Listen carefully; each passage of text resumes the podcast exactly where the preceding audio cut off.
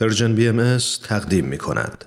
دوستان خوب همسرزمینان نازنین پاکترین درودها و خالصترین محبتها نثار شما در این لحظات که مشغول گفتگو با شما هستم و در لحظات پیش رو که با همراهی شما آخرین حرف ها رو با سوزان مودی عزیز و بزرگوار خواهم زد قلبم درست مثل یک ماهی عاشق در اعماق اقیانوس عشق به ایران قوتوره خوندن خاطرات دکتر مودی و نوشتن نامه با الهام از خاطراتش خطاب به او جدا از تأثیر عاطفی عمیق و موندگار برای من یک درس هم بود.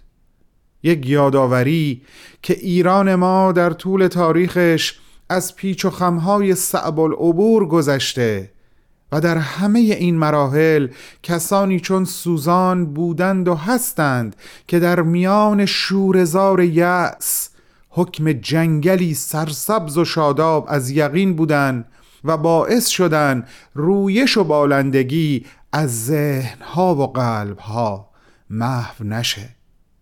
امروز هم همینطوره. من مطمئن هستم در بین شما که همین الان دارین صدای منو گوش میدین.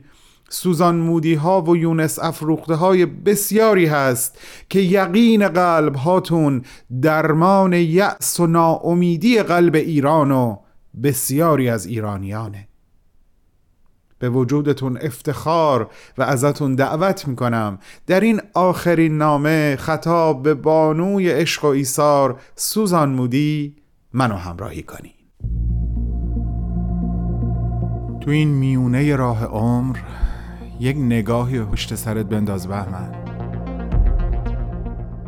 پشت سر حرفای دلتو توی این نامه ها به اونها پر از یاد و خاطره ها و شادی ها و دستیابی ها از آثارشون. خیلی از اون آدم ها دیگه تو این دنیا زندگی نمی‌کنن تأثیری که روی تو یا بشینی براشون نامه میشه اما در عالم خیال نامه تو می‌تونی اونها رو براشون بفرستی. نامه هایی بدون تمبر بدون تاریخ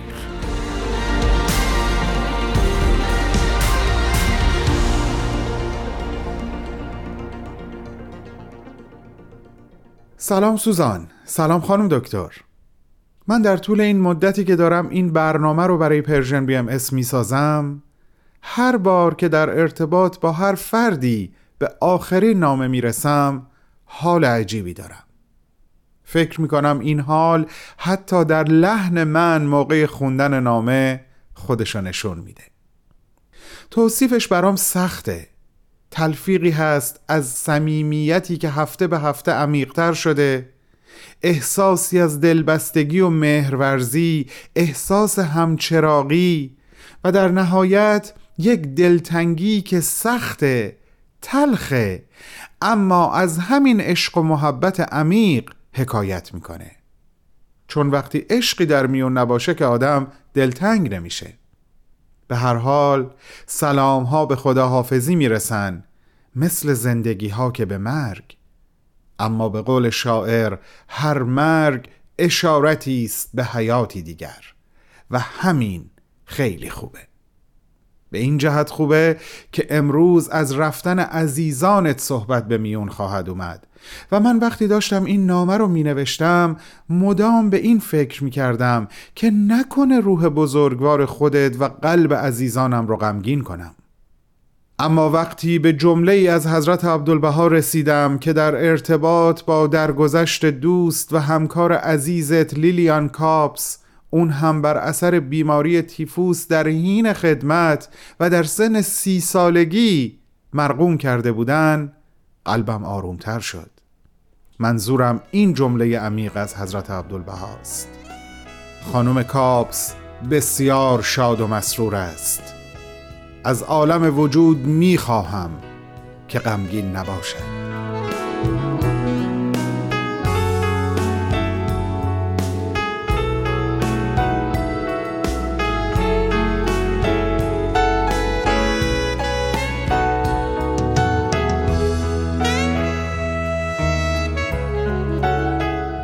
به جز لیلیان تو جوزف هانن رو هم از دست دادی سوزان.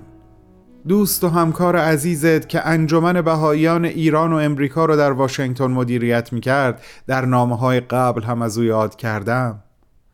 اون هم درست در زمانی که بهاییان ایران به دلیل خطراتی که تهدیدشون می‌کرد طبق رهنمود حضرت عبدالبها از تشکیل جمعها و انجمنهای بزرگ خودداری می‌کردند و به همین دلیل مراسم یادبود جوزف خیلی ساده اما صمیمی و در خور شعن او برگزار شد و تو در نامهات حال و هوای اون جلسات رو چنان با جزئیات برای همسرش در امریکا شهر دادی که او خودش رو در میون شما احساس کرد. اون سالها سالهای رفتن بود سوزان. سالهای پرکشیدن از عالم خاک و رفتن به عالم پاک. و بی تردید غمبارترین اونها در گذشت حضرت عبدالبها در سال 1921 بود. اما تو با یقین به حمایت شدن توسط ایشون در عوالم روح خدمت به ایران و ایرانیان را ادامه دادی. تا اینکه خطرات و تهدیدات برای خودت بسیار جدی شد و علا رغم همه تلاش ها برای موندن و ادامه دادن ناچار شدی در نوامبر 1924 به همراه دوستت الیزابت استوارت ایران رو ترک کنی. چه کار خوبی کردی که سر راهت اول به عراضی مقدسه رفتی و حضرت شوقی ربانی رو ملاقات کردی سوزان جان؟ من فکر می کنم بزرگترین مرهم برای بهاییانی که قلبشون به دلیل درگذشت حضرت عبدالبها مجروح شده بود دیدن نوه ایشون شوقی ربانی بود. و خوش به سعادت تو و دیگر عزیزانی که در اون ایام این امکان براتون فراهم شد. نهایتا در ژانویه 1925 بعد از سالها دوری به خانه و کاشانه و وطن خودت برگشتی. اما مطمئن هستم که خواسته قلبی حضرت شوقی ربانی رو خوب می‌دونستی و در طول مدتی که در امریکا بودی قلبت مدام به یاد خواسته قلبی ایشون بود. چرا که ایشون از تو خواسته بودند که به همراه یک دوست مناسب مجددا به ایران برگردی. به قول حافظ در دایره قسمت ما نقطه پرگاریم. لطفان چه تو اندیشی حکمان چه تو فرمان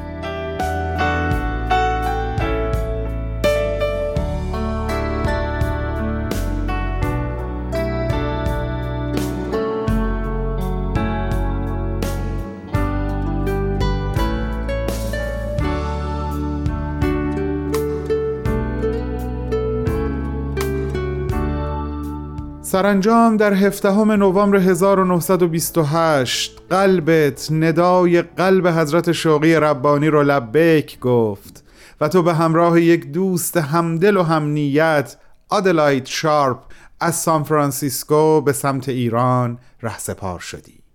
دوباره به وطن من برگشتی. وقتی مارثا روت در سال 1930 به ایران اومد تو تازه از زاتوری بهبود پیدا کرده بودی. و مارسا برای تو یک لباس بلند آبی ابریشمی هدیه آورد. چون می‌دونست که این رنگ در روحیه تو تأثیر مثبت می‌ذاره و تو در لباسهای آبی حال بهتری داری. بانوی آسمان پوش. دوستت میداری.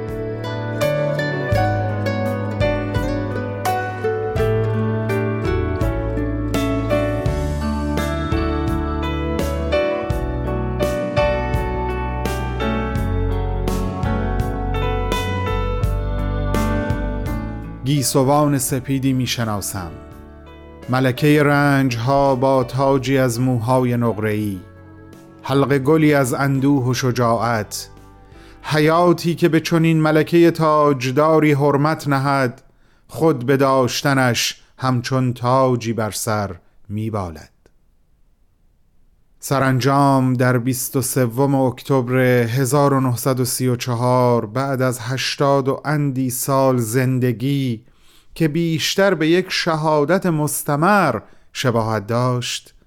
در سرزمین ایران در موتن حضرت بهاءالله و حضرت عبدالبها روحت به آرامی جسد خاکی رو ودا گفت. تهران حتما هنوز خاطره اون روز رو به یاد داره که دهها دانش آموز از مدارسی که تو با عشق و خون دل سر پا نگهشون داشتی پیله جسد تو رو که پروانه روحت ازش پر کشیده بود تا به آرامگاه مشایعت کردن سوزن اولین حلقه در زنجیره وحدت بخش سرنوشت معنوی بهاییان ایران و امریکا یکی از جملاتی بود که حضرت شوقی ربانی احساسات و اعتقاد قلبی خودشون رو نسبت به تو به این شکل ابراز کردند. اندک زمانی قبل از رفتنت از این مهنت کده فانی. وقتی یکی از دوستانت که به دیدارت اومده بود ازت درخواست کرد مطلبی رو درباره زندگی خودت بگی مطلبی که برای آیندگان به یادگار بمونه. جمله ای رو گفتی که من مدام به اون فکر خواهم کرد سوزان. من این آخرین نامه رو با همین جمله به آخر میرسونم و به همراه همه عزیزانم که یقین دارم در این لحظات مثل خود من قلبشون از عشق تو سرشار و در نهایت رقت هست.